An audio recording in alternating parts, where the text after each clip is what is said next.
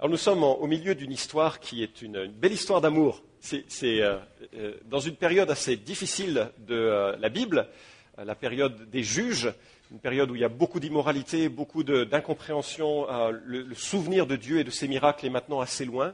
Et c'est une histoire un peu rafraîchissante. Et donc on profite de cette histoire pour comprendre comment engendrer des relations qui conduisent au mariage. Pour certains d'entre vous, c'est moins pertinent. Pour d'autres, par contre, c'est très utile.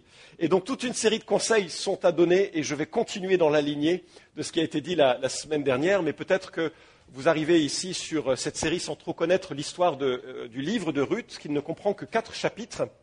Et euh, l'histoire nous, montre un, couple juif, Elimelech et Noémie. C'est un, couple qui, normalement, devrait aimer Dieu. Elimelech, ça veut dire Dieu est mon roi. Et puis euh, Noémie, eh bien, ça veut dire mignonne, plaisante. Alors il se trouve que dans la ville où ils sont, Bethléem, euh, il y a une euh, famine. Alors ils décident de partir et ils partent à Moab. Il ne faut pas partir à Moab. Les Moabites sont des gens peu sympathiques. Ils sont descendants d'une relation incestueuse et quelque part ça a marqué toute leur tribu.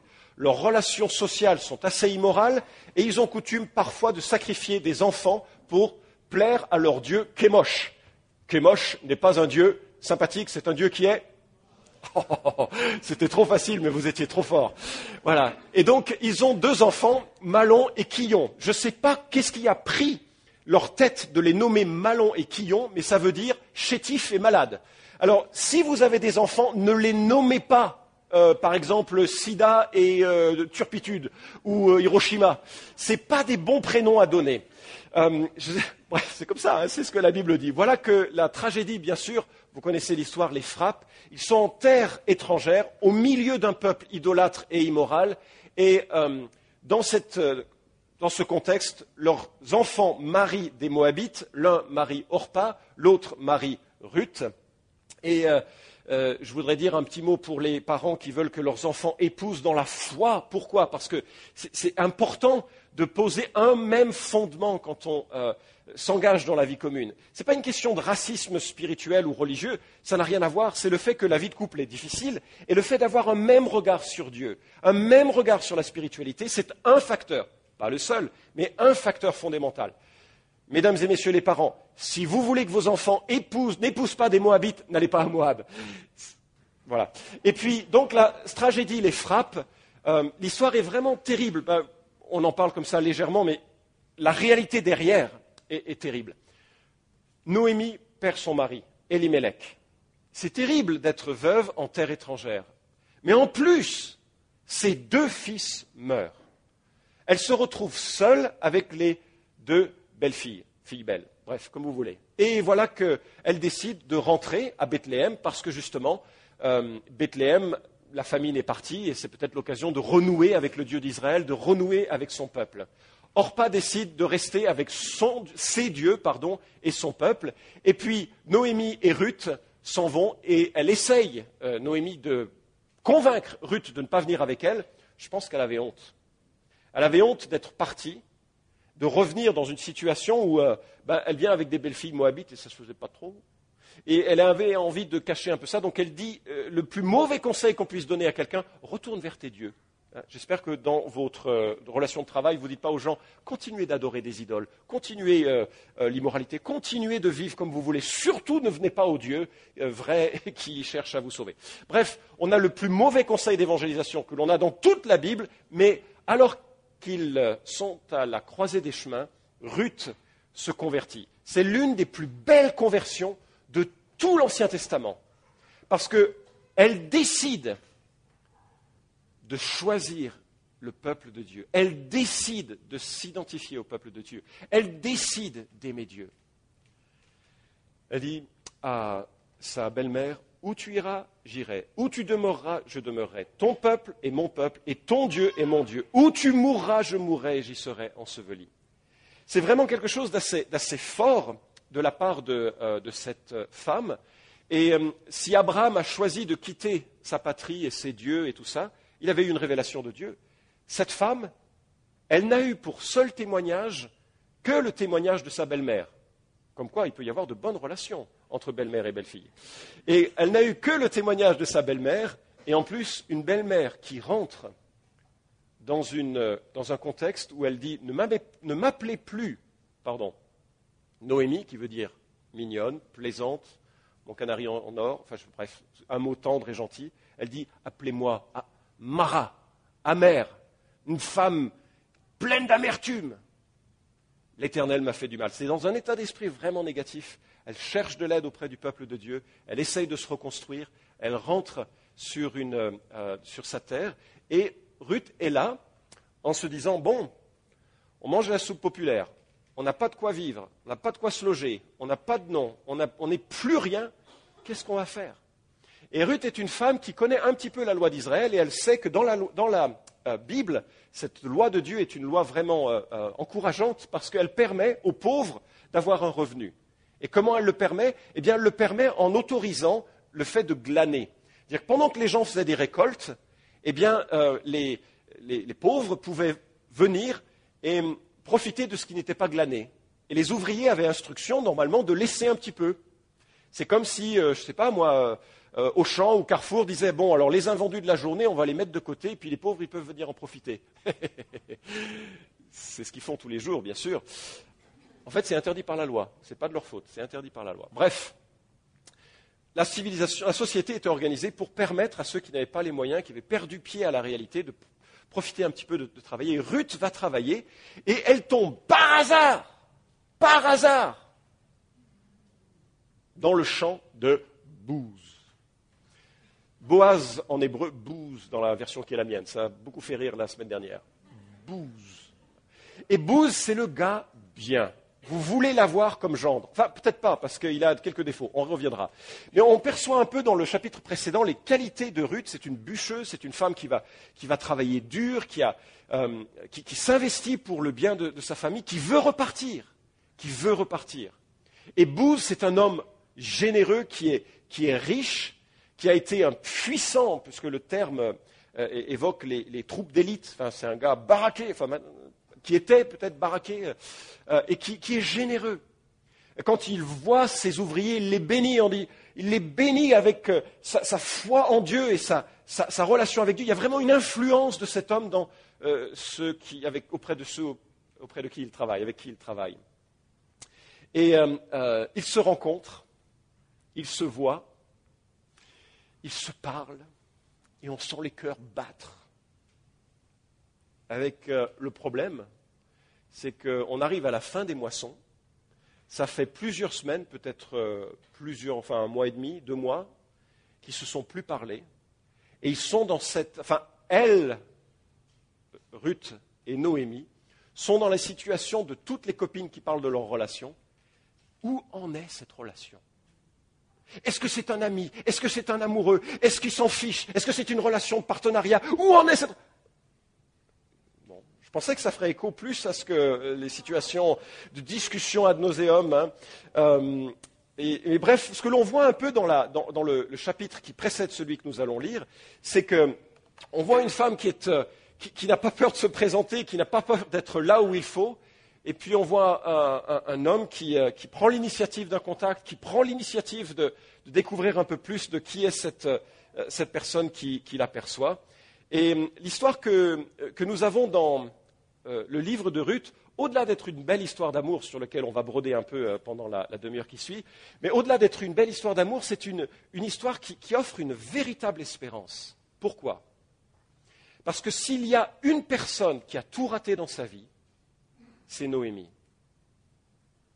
Elle part, mariée, avec un peu d'argent, elle revient, elle a tout perdu. Dieu, dit-elle, l'a traitée de façon euh, dur. Et, c'est la manière dont Dieu a sa main, quand même, dans les situations les plus difficiles, pour les transformer, les relever et réorienter. Bien aimé, je ne sais pas dans quel état d'esprit vous êtes. Peut-être qu'il y a des situations où vous dites, mais j'ai tout gâché. J'ai tout planté. J'ai épousé une personne qui n'aurait peut-être pas dû être mon mari. J'ai subi un veuvage ou un divorce ou une maladie ou un chômage ou des choses qui sont difficiles. Quelle est l'espérance que je peux avoir? Et on voit l'espérance ici, c'est que Dieu a sa main dans ces situations les plus, euh, les plus difficiles et peut les transformer. Et ultimement, en Christ bien sûr, les transformera. La Bible dit qu'il n'y a aucune comparaison entre les souffrances du temps présent et la gloire qui nous sera révélée. Je sais que ce n'est pas un verset à, jeter en pâture comme ça à ceux et celles qui souffrent. Hein. Je le dis de façon générale, c'est une promesse dont on doit s'approprier quand on passe par la souffrance. Ce n'est pas quelque chose à donner comme ça, hein, bien entendu. Mais la réalité toutefois est, ce que nous enseigne le livre de Ruth, c'est que Dieu a sa main dans les larmes, il a aussi sa main dans les rencontres que l'on fait, il a sa main dans les initiatives qu'on prend, et c'est un peu ce que nous allons voir avec, euh, euh, avec cette histoire. Et enfin, euh, dernière remarque générale sur ce, livre, c'est qu'il illustre de façon très, touchante l'amour de Dieu. Parce que dans l'histoire de Bouze et de Ruth, il y a l'histoire d'une rédemption.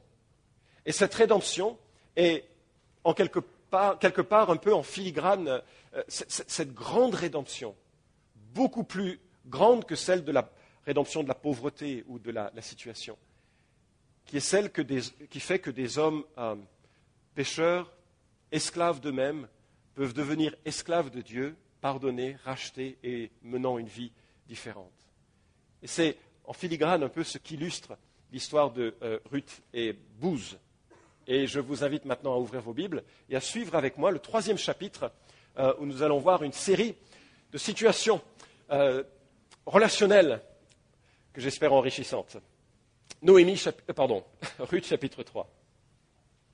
Noémie, sa belle-mère, lui dit Ma fille, je voudrais te procurer du repos pour que tu sois heureuse. Et maintenant, Bouze avec les servantes de qui tu as été, n'est-il pas notre parent? Or, lui-même doit vanner cette nuit les orges qui sont dans l'air. Lave-toi, parfume-toi, puis mets tes beaux habits et descends sur l'air. Ne te fais pas connaître à lui avant qu'il ait achevé de manger et de boire, et quand il ira se coucher, tu observeras à quel endroit il se couche. Ensuite, tu découvriras ses pieds et tu te coucheras. Il te dira lui-même ce que tu auras à faire. Elle lui répondit, Tout ce que tu m'as dit, je le ferai. On va s'arrêter là un instant, et puis euh, on lira la suite. Alors regardons le conseil de Maman Belle. C'est plus joli que belle-mère, vous ne trouvez pas? Le conseil de Maman Belle. Alors, la première chose que l'on observe dans ce conseil qu'elle lui donne, c'est qu'elle cherche son bonheur. Noémie est, entrée rentrée de moi avec cette attitude terrible. Elle ne m'avait plus Noémie, mais Mara, amère. Le Tout-Puissant m'a beaucoup affligé. Finalement, elle est assez déprimée. Elle est centrée sur elle-même. Et je ne sais pas ce qu'il y a de pire quand on est pauvre que d'être en plus déprimé. Je veux dire, c'est vraiment le, le, cercle vicieux, quoi. Il a on n'a rien et on a envie de rien faire. Et c'est la première fois où elle sort un petit peu de son égocentrisme. Et je me dis que quelque part, ce n'est pas une clé, mais il y a comme un regard qui fait ah, Mais en fait, je peux m'occuper du bonheur de ma belle-fille. Je peux au moins faire quelque chose pour elle et l'accompagner dans, cela. Et euh, c'est la première fois qu'on a un petit peu ce réveil de, la personne de euh, Noémie.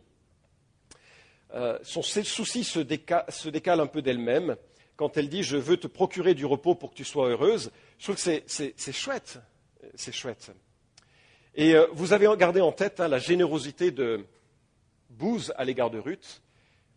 Il lui a donné des kilos et des kilos d'orge, de quoi nourrir elle et sa belle-mère pendant, pendant quelque temps. Alors j'imagine Ruth et Noémie le soir, hein, après la télé, non, ils n'avaient pas la télé, discutant ensemble de alors redis-moi un peu ce qui s'est passé quand tu l'as vu. Ben, il m'a dit ça. Ah ouais? Et il, avait quelle attitude quand il t'a dit ça? Ben, Je l'ai déjà dit. Oui, mais redis-le-moi encore. Il se demandait un peu qu'est-ce qui était dans, cette relation entre, entre, quelle était l'attitude que pouvait avoir euh, euh, Bouze. Mais voilà. Des semaines, des mois sont passés et Bouze n'a plus rien dit. Alors, peut-être il était trop occupé par les moissons. On sait que c'est un homme très riche dans la Bible, par la Bible. Donc peut-être il doit compter ses sous, peut-être qu'il doit remplir les, feuilles d'impôt, peut-être euh, il y a euh, des problèmes de sécurité sociale pour ses employés qui sont là. Peut-être aussi il est, un petit peu torturé dans son cœur, parce qu'il a peut-être été saisi par la beauté de Ruth, puis il dit non, ça ne marchera pas. Oui, mais elle est belle Non, ça ne marchera pas. Oui, mais elle est belle Alors, non, occupe-toi de ton boulot. Puis, euh, il est probable qu'il soit beaucoup plus âgé. D'ailleurs, il l'appelle souvent ma fille. Ça, c'est un autre truc. Si vous voulez fréquenter une fille, ne l'appelez pas ma fille. D'accord? C'est juste un des trucs que l'on a dans le livre de Ruth. Okay Ce n'est pas une bonne manière de fréquenter, n'est-ce pas? Mais ça nous donne l'idée que vraisemblablement, cet homme était peut-être 20 euh, ans de plus que lui, s'il l'appelait sa fille. 25, 30. Et, et c'est très difficile pour un homme beaucoup plus âgé d'exprimer des sentiments pour une jeune femme plus jeune, n'est-ce pas? Parce qu'on peut craindre le qu'en soupçonner des motifs qui ne sont, pas là. Alors peut-être qu'il est là un peu torturé à se dire non, mais il faut, pas que je, faut, que je reste vraiment. Ça ne marchera pas, ce n'est pas possible. Elle va pas regarder. Elle est entourée de tous ces beaux moissonneurs. Les jeunes hommes qui moissonnent comme ça, qui pectoraux. Elle va choisir un jeune homme. Moi, j'ai des tondeuses pour euh, moissonner. D'ailleurs, on n'utilise pas ça pour moissonner. Mais je me dis, à la main, ça doit, être, euh, ça doit développer quand même l'activité. Bref, je vais revenir sur mes notes. Peut-être aussi, c'est un homme assez typique. Hein. elle, elle pense à la relation et lui, il dit, bon, alors combien de kilos d'orge on a engrangé cette année? On a envie de lui dire, euh, réveille-toi, il y a une fille à tes côtés que Dieu est en train de placer devant toi. Oh, regarde, ouvre les yeux, il y a pas mal d'hommes qui ne regardent pas. En tout cas, la belle-mère a un plan. Elle, complote pour faire en sorte que sa belle-fille se marie. Alors, pour nous, c'est un peu choquant, hein, parce que ça n'arrive jamais que des parents orientent les mariages de leurs enfants. Mais à cette époque, ça arrivait. C'était même une manière assez, fréquente de fonctionner. Et elle sait qu'il y a un droit de rédemption sur lequel on, reviendra. Il y, a une, clause légale qui fait que peut-être, peut-être, lui pourrait prendre Ruth pour épouse. Bref, on est au moment du vanage. Je ne sais pas si ça se dit comme ça. Mais vanner à cette époque, il fallait un petit peu de, de vent. On prenait les graines que l'on avait euh, récoltées, et puis on les frappait, et puis on les jetait en l'air, et l'écorce était emportée par le vent, et les graines plus lourdes tombaient par terre. Au fil du temps, eh bien, on avait séparé l'écorce des graines et on pouvait faire de la farine. Donc un processus euh, qui prenait du temps, mais c'était aussi un processus risqué parce que lorsque toutes les graines étaient prêtes, c'était là où les voleurs pouvaient vraiment avoir envie de se servir. Donc les ouvriers restaient proches des moissons pour protéger. Et donc on arrive à la fin des moissons et c'est le moment de faire la fête. C'est toujours le moment de faire la fête quand on arrive à la fin des, euh, moissons. Donc elle lui dit, au moment de la fête, regarde comment ça se passe et puis je vais te dire un truc. Et c'est le deuxième conseil qu'elle lui donne. Lave-toi, parfume-toi, puis mets tes plus beaux habits et descends sur l'air. Alors un bon conseil, puisque c'est le texte, quand vous fréquentez, lavez-vous, parfumez-vous, mettez des habits, des beaux habits, pardon. D'accord? Euh, L'hygiène personnelle, hier comme aujourd'hui, est importante pour les relations humaines. Ah, ah, ah, quelqu'un a dit Amen Quelqu'un a dit Amen Alors j'entends tout de suite les, protestations. Oui, mais si, si, il faut faire ça, et même pas comme, euh, comme je suis. Non, non, c'est pas ça.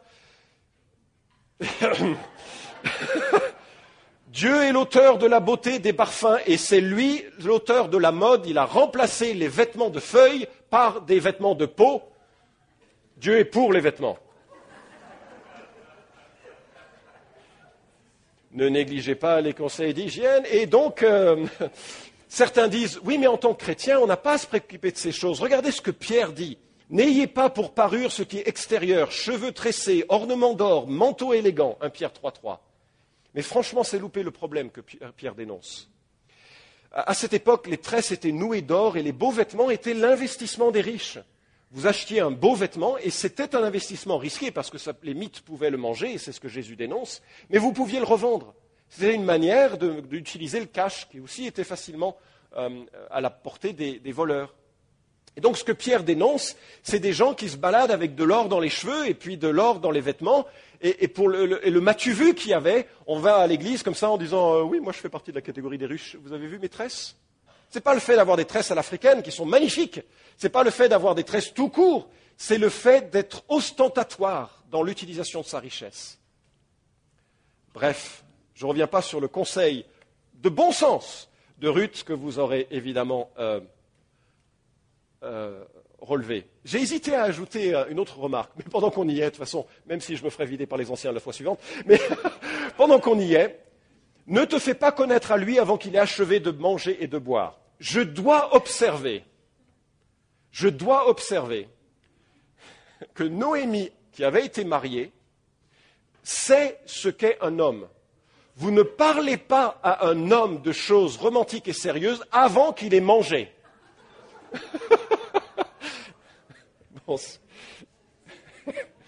Vous commencez pas une rencontre à deux avec. Alors écoute, mettons, mettons les choses au point. On en est où dans notre relation? Et il regarde. Il y a quoi au menu? On commence par manger et boire et ensuite on parle de choses sérieuses. Quand il a mangé et bu, un homme, il peut parler de tout. Avant, il va penser toutes les deux phrases au menu qui vient. Bon. Et puis, euh, il y a un petit problème avec euh, la disposition qui nous est proposée au chapitre 3, versets 4 à 5. Quand il ira se coucher, tu observeras à quel endroit il se couche. Ensuite, tu iras découvrir ses pieds et tu te coucheras. Et il te dira lui-même ce que tu auras à faire. Elle lui répondit, tout ce que tu m'as dit, je, le ferai. ce verset est l'un des versets problématiques du, euh, livre de Ruth. Certaines personnes imaginent ici une scène en fait assez malsaine. Il y aurait quelque chose du style Attends qu'il ait mangé et bu, mais bu pas de raison, sobrement. Un bon verre de vin, ça fait partie d'une fête. Deux bons verres de vin uniquement si vous ne prenez pas la route. Trois bons verres de vin, ça n'a rien à faire avec un, chrétien. Et ce que, euh, ce euh, Noémie est en train de se dire, c'est attendez, attends, attends, attends. S'il a bu et qu'il est suffisamment éméché, tu fais en sorte que tu vois où il se couche pour garder la moisson, au milieu de la nuit tu viens, et quand il est écrit tu lui découvres les pieds, les pieds dans l'Ancien Testament, c'est parfois un euphémisme pour les organes sexuels. Donc l'idée est là, tu le dénudes un peu, suffisamment, tu te couches près de lui, il aura froid, il se réveillera, et là il te dira quoi faire. Tu parles, te dira quoi faire. C'est un peu l'idée. Parce que si jamais il couche avec elle, il sera obligé de la marier. Certaines personnes ont pensé que Noémie avait un, conseil vraiment mauvais, un peu, en quelque sorte. Fais en sorte que ça dérape, et puis ensuite, vous êtes mariés, bon, tant pis pour euh, la raison de ce mariage. Surtout que se coucher a parfois la connotation de coucher avec. On était en, j'étais en déplacement dans, un autre pays, un pays assez, pauvre, et il y avait beaucoup de, camps de euh, réfugiés qui étaient sous une tente. Et euh, un des pasteurs est venu me voir en me posant la question suivante. Il a dit, écoute, euh, on, a cette situation dans, l'Église. Il y a un jeune homme vraiment engagé dans, l'œuvre de Dieu, vraiment remarquable, il fait des progrès et tout ça. Et vers 10 heures du soir, après une journée, il est rentré dans sa tente, il était seul. Et euh, deux heures plus tard, ou une heure plus tard, avant que sa famille ne revienne, il y a une, une jeune fille qui est rentrée, qui s'est allongée à ses côtés et il est tombé. Je vous laisse imaginer ce que je veux dire par là. Et donc il, était effondré, il a tout de suite allé voir euh, son, pasteur pour en, parler. Et, euh, il me dit, qu'est-ce que tu en penses, toi? Et en fait, l'histoire était la suivante. Cette femme était la fille du sorcier du village. Et donc, une fois que ça a eu lieu, il est allé voir le pasteur en lui disant, maintenant, tu me donnes de l'argent, sinon je dis à tout le monde. C'était un, piège terrible. Hein un piège terrible. Donc l'utilisation un peu manipulatrice de ce genre de, situation. À propos, ça me semblerait être la chose la plus proche que je peux imaginer d'un viol masculin. Enfin, c'est quelque chose qui est assez, euh, euh, serait difficile à, gérer pour, euh, pour, une personne. Bref, avant qu'on rentre sur cette histoire, pour vous montrer à quel point ça ne me semble pas du tout être le conseil de Noémie, j'aimerais juste dire que ce serait pour nous, mesdames et messieurs qui avons des enfants, le pire conseil à donner, n'est-ce pas? Il y a une situation culturelle qui ne serait pas ici à reproduire. Je voudrais juste dire, c'est important si vous avez une fille hein, en tant que père de passer du temps avec elle. C'est important quand elle est petite de, de l'emmener prendre une glace, d'aller prendre un thé, d'aller marcher avec elle, qu'elle sache qu'on peut fréquenter un homme de façon pure, droite, et qu'il y ait une relation de, joie, d'amour, mais évidemment d'amour respectueux, pour qu'elle sache ensuite à quoi peuvent ressembler des relations quand euh, le temps des fréquentations viendra et qu'il ne sera plus possible d'avoir ce genre de, petits, liens. Mais après, quand justement des relations sont possibles avec votre fille adolescente, le seul conseil que je pourrais donner, c'est acheter une carabine. En plastique, en plastique, bien sûr. Non, je, plaisante. En tout cas, vous ne dites pas ce que Noémie dit. Euh, euh, et, je vais en tout cas vous dire pourquoi je ne crois pas que Noémie donne un conseil ici de, cet ordre-là. L'hébreu ne dit pas forcément pied, mais partie inférieure du corps, donc les, jambes. Il n'y a donc pas d'euphémisme euh, lié aux organes sexuels. Et puis, verset 9, et ça, ça me semble un point important, quand Ruth va mettre son, plan en, exécution, elle dit étends ton aile. Et dans cette expression dans l'hébreu, ça relève de l'humble recherche de la protection. Parfois celle de Dieu, psaume 91, 4.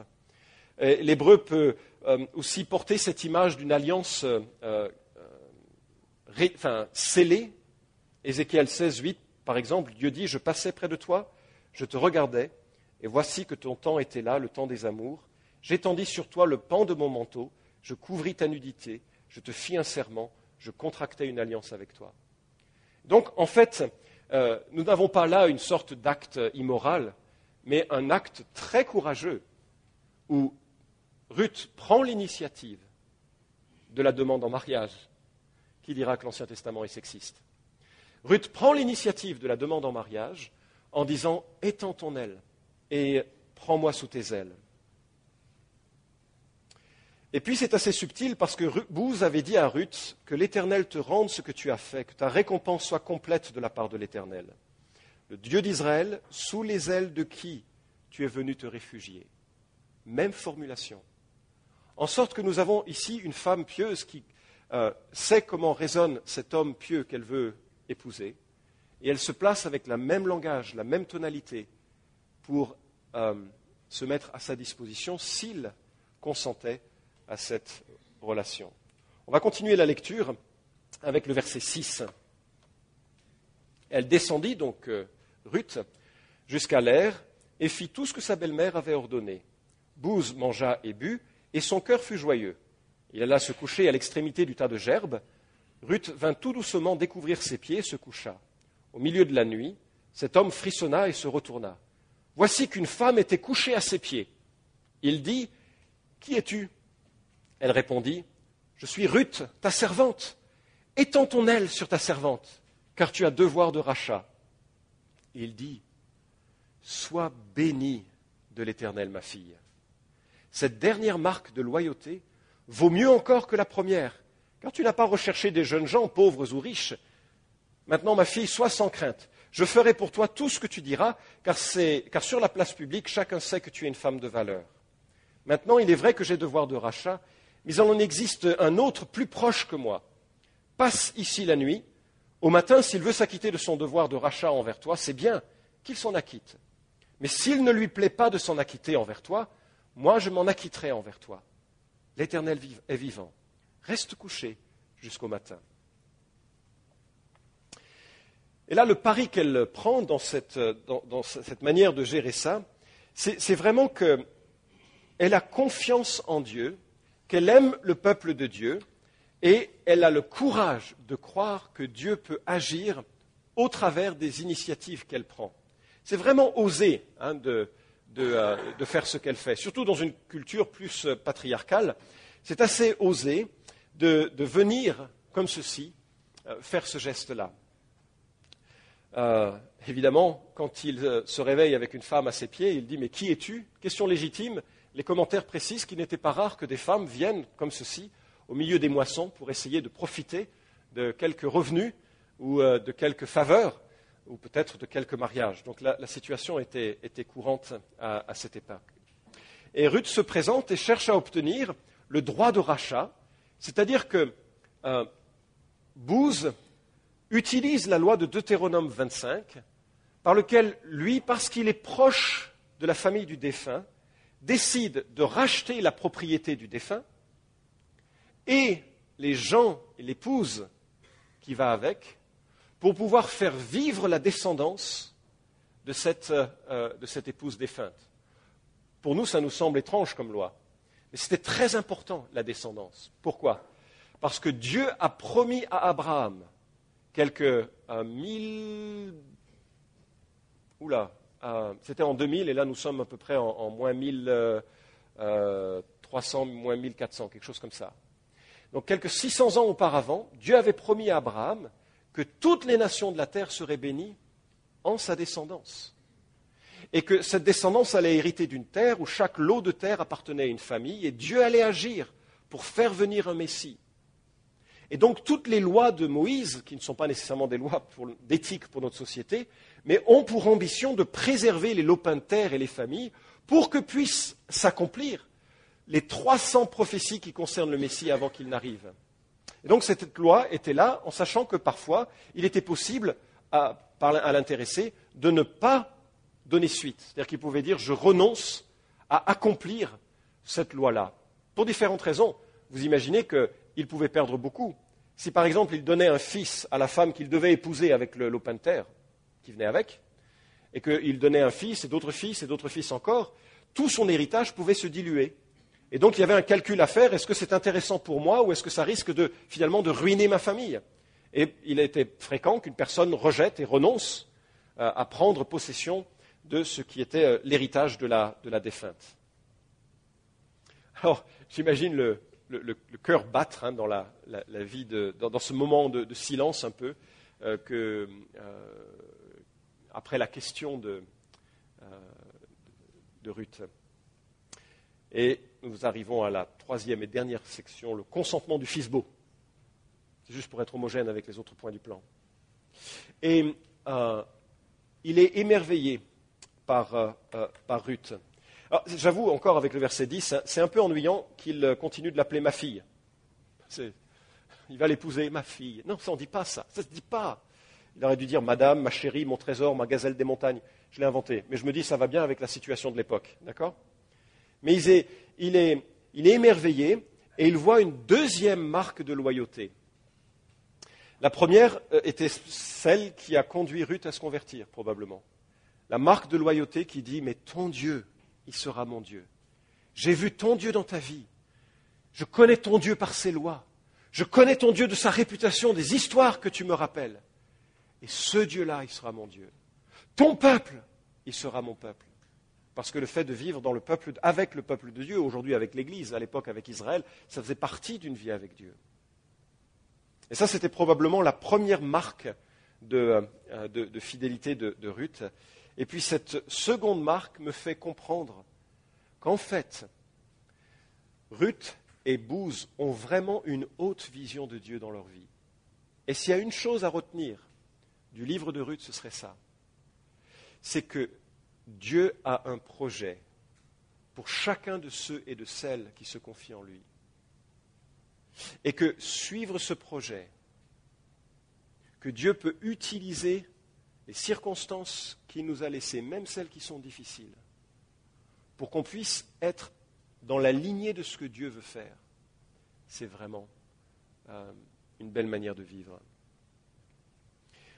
Elle a confiance qu'en demandant à Bouze de l'épouser, Dieu saura l'utiliser lui et elle pour contribuer à accomplir d'une manière ou d'une autre le plan de Dieu, la promesse d'Abraham, la promesse d'Israël, la promesse du salut pour toutes les nations. Et combien ils seront euh, exaucés, n'est-ce pas? Ruth deviendra l'une des ancêtres du roi David et l'une des ancêtres de Jésus-Christ.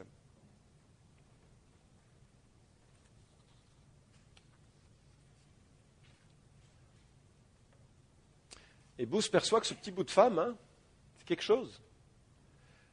Lui n'a pas pris les devants pour les raisons que j'ai évoquées, par crainte du rejet, mais aussi parce qu'il sait qu'il y a une personne qui a priorité.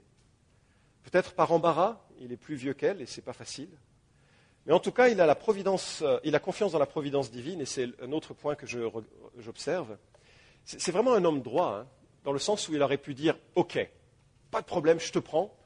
Je sais qu'il y a quelqu'un qui est juste avant moi, dans le droit du Lévira, dont la loi dont j'ai parlé tout à l'heure. Mais tant pis pour lui, hein. on se marie aujourd'hui et tout ira bien.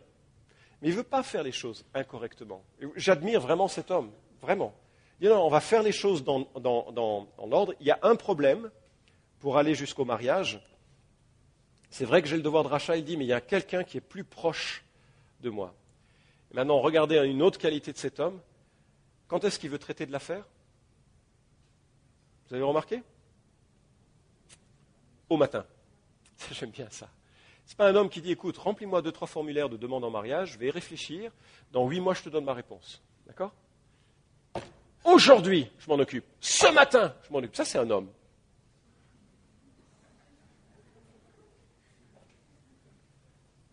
Si. C'est une des qualités, je crois, masculines, que Dieu voudrait voir. La responsabilité. Pas une perfection, une prise de responsabilité. Bref. Et puis, euh, continuons l'histoire, et puis je développerai un dernier point et on arrivera à la conclusion. Verset 14. Elle resta couchée à ses pieds jusqu'au matin et se leva avant l'heure où l'on peut se reconnaître l'un l'autre. Bouze dit qu'on ne sache pas que cette femme est entrée dans l'air. Vous imaginez le qu'en dira-t-on, hein, c'est ça. Il dit alors Tends-moi le manteau qui est sur toi et tiens-le bien. Et c'est ce qu'elle fit, et il mesura six mesures d'orge dont il la chargea. Puis il rentra dans la ville. Ruth revint auprès de sa belle-mère, et Noémie dit Est-ce toi ma fille?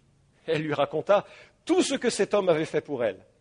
Elle dit Il m'a donné ces six mesures d'orge en me disant Ne retourne pas à vide vers ta belle-mère. Noémie dit Reste ici, ma fille, jusqu'à ce que tu saches comment finira l'affaire. Car cet homme ne sera pas tranquille qu'il n'ait terminé cette affaire aujourd'hui. Alors, il a souci de sa réputation ou de la, du candidaton. C'est évident que ça aurait jasé à, mauvais escient, puisqu'il n'y a rien, je pense, qui a, eu lieu d'immoral. Parce que la Bible parle de la gloire et de la joie et de la, du bien fondé des relations sexuelles dans le cadre du mariage. Mais euh, le dernier conseil que je voudrais donner sur euh, les relations, euh, enfin sur la fréquentation, c'est prenez soin de la future maman belle. Booz fait preuve d'une grande attention à l'égard de sa, de sa belle-mère. C'est toujours une bonne idée d'être du bon côté de sa belle-mère. D'accord? Vous voulez ramener quelque chose comme 30 kilos d'orge. Alors évidemment, si vous ramenez 30 kilos d'orge aujourd'hui, ce ne sera peut-être pas le plus beau cadeau que vous pourrez ramener. Des fleurs, ça parlera mieux, n'est-ce pas? Ou bien des bougies, ou bien je ne sais pas moi, à vous de voir, hein, mais ramenez pas 30 kilos d'orge. Mais toujours est-il qu'il a en souci, en tout cas, de maintenir de bonnes relations avec, de commencer avec de bonnes relations avec sa belle-mère, et euh, il la renvoie j'ai trouvé aussi que cette femme devait être assez costaud parce que ramener 30 euh, kilos chez soi d'orge, ce n'est pas évident. quand je décharge 25 kilos de, euh, de, ciment pour quelque chose, euh, je veux que la voiture soit le plus près possible de l'endroit où je dois le déposer. Alors mais, voilà. Bref. Cette histoire, finalement, elle, elle, c'est une belle histoire d'amour, je trouve. C'est une belle histoire qui nous montre surtout combien Dieu a sa main même dans les pires circonstances. Dieu a sa main. C'est l'espérance que nous devons lire de, Ruth. Dieu a sa main. Les choses prennent des chemins parfois douloureux. Parfois on fait des mauvais, choix. On va à Moab, on ne devrait pas aller à Moab. On va sous l'influence de personnes, on ne devrait pas être sous ces influences. On épouse ou on fréquente des gens, on ne devrait pas les fréquenter. Mais pour ceux et celles qui reviennent à Dieu, Dieu a sa main. Dieu a sa main et il va conduire.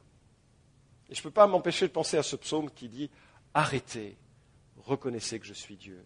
Je domine sur les nations, je domine sur la terre. L'Éternel des armées est avec nous. Le Dieu de Jacob est pour nous une autre retraite. Et à cause de cette vérité, on peut prendre des initiatives. On peut prendre le chemin du retour à Bethléem. On peut prendre le chemin du retour vers des euh, actes et des considérations et des, dispositions qui sont plus euh, favorables et meilleures. Dieu est à l'œuvre pour dépasser les situations que nous engendrons parfois. Et puis, euh, comme je l'ai, euh, dit, et je, termine là-dessus, euh, le livre des juges est caractérisé par une défaillance d'Israël. Hein. Vraiment un livre terrible. Ce n'est pas un livre à lire le soir, ça fait peur. Vraiment, ça fait peur. Des choses horribles qui ont lieu dans la période des juges.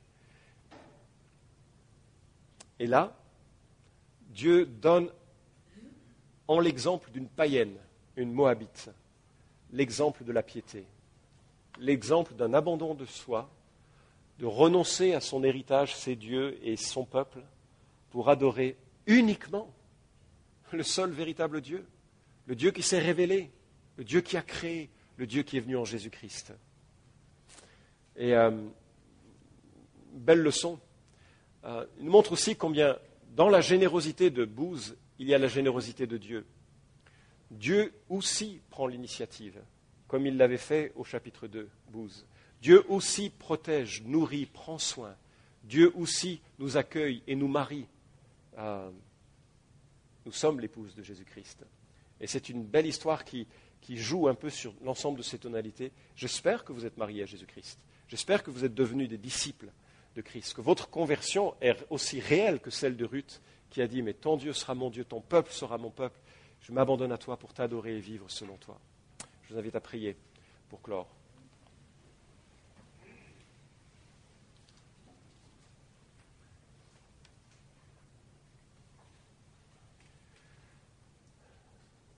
Notre Dieu, je te remercie pour euh, ces, euh, ces chapitres de Ruth qui sont d'une fraîcheur dans un monde un peu euh, de fauve à l'époque des juges. Je te remercie de ce que tu aies pu donner de l'espérance à une famille détruite par le péché, la tragédie, la famine au départ et toutes les situations vraiment, le veuvage, enfin, des situations dures. Je te remercie que ce que nous pouvons entrevoir, qu'il n'y a pas de, fosse dans lequel on peut tomber qui soit trop profonde que tu ne puisses l'inverser. Et je prie, Seigneur, que tu saisisses dans nos cœurs cette pensée pour, euh, pour redonner et nourrir encore cette espérance.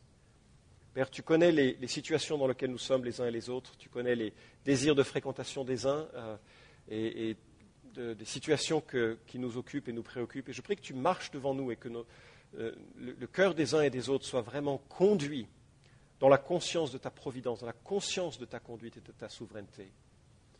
Seigneur, permet de prendre ces mots qui ont été dits, de les mettre dans nos cœurs s'ils venaient de toi, d'effacer le reste. Surtout, Seigneur, que nous puissions t'aimer en cette semaine davantage et encore, toi qui as tout fait pour que nous puissions devenir et être dès maintenant par Jésus-Christ ton épouse. Merci Seigneur. Amen.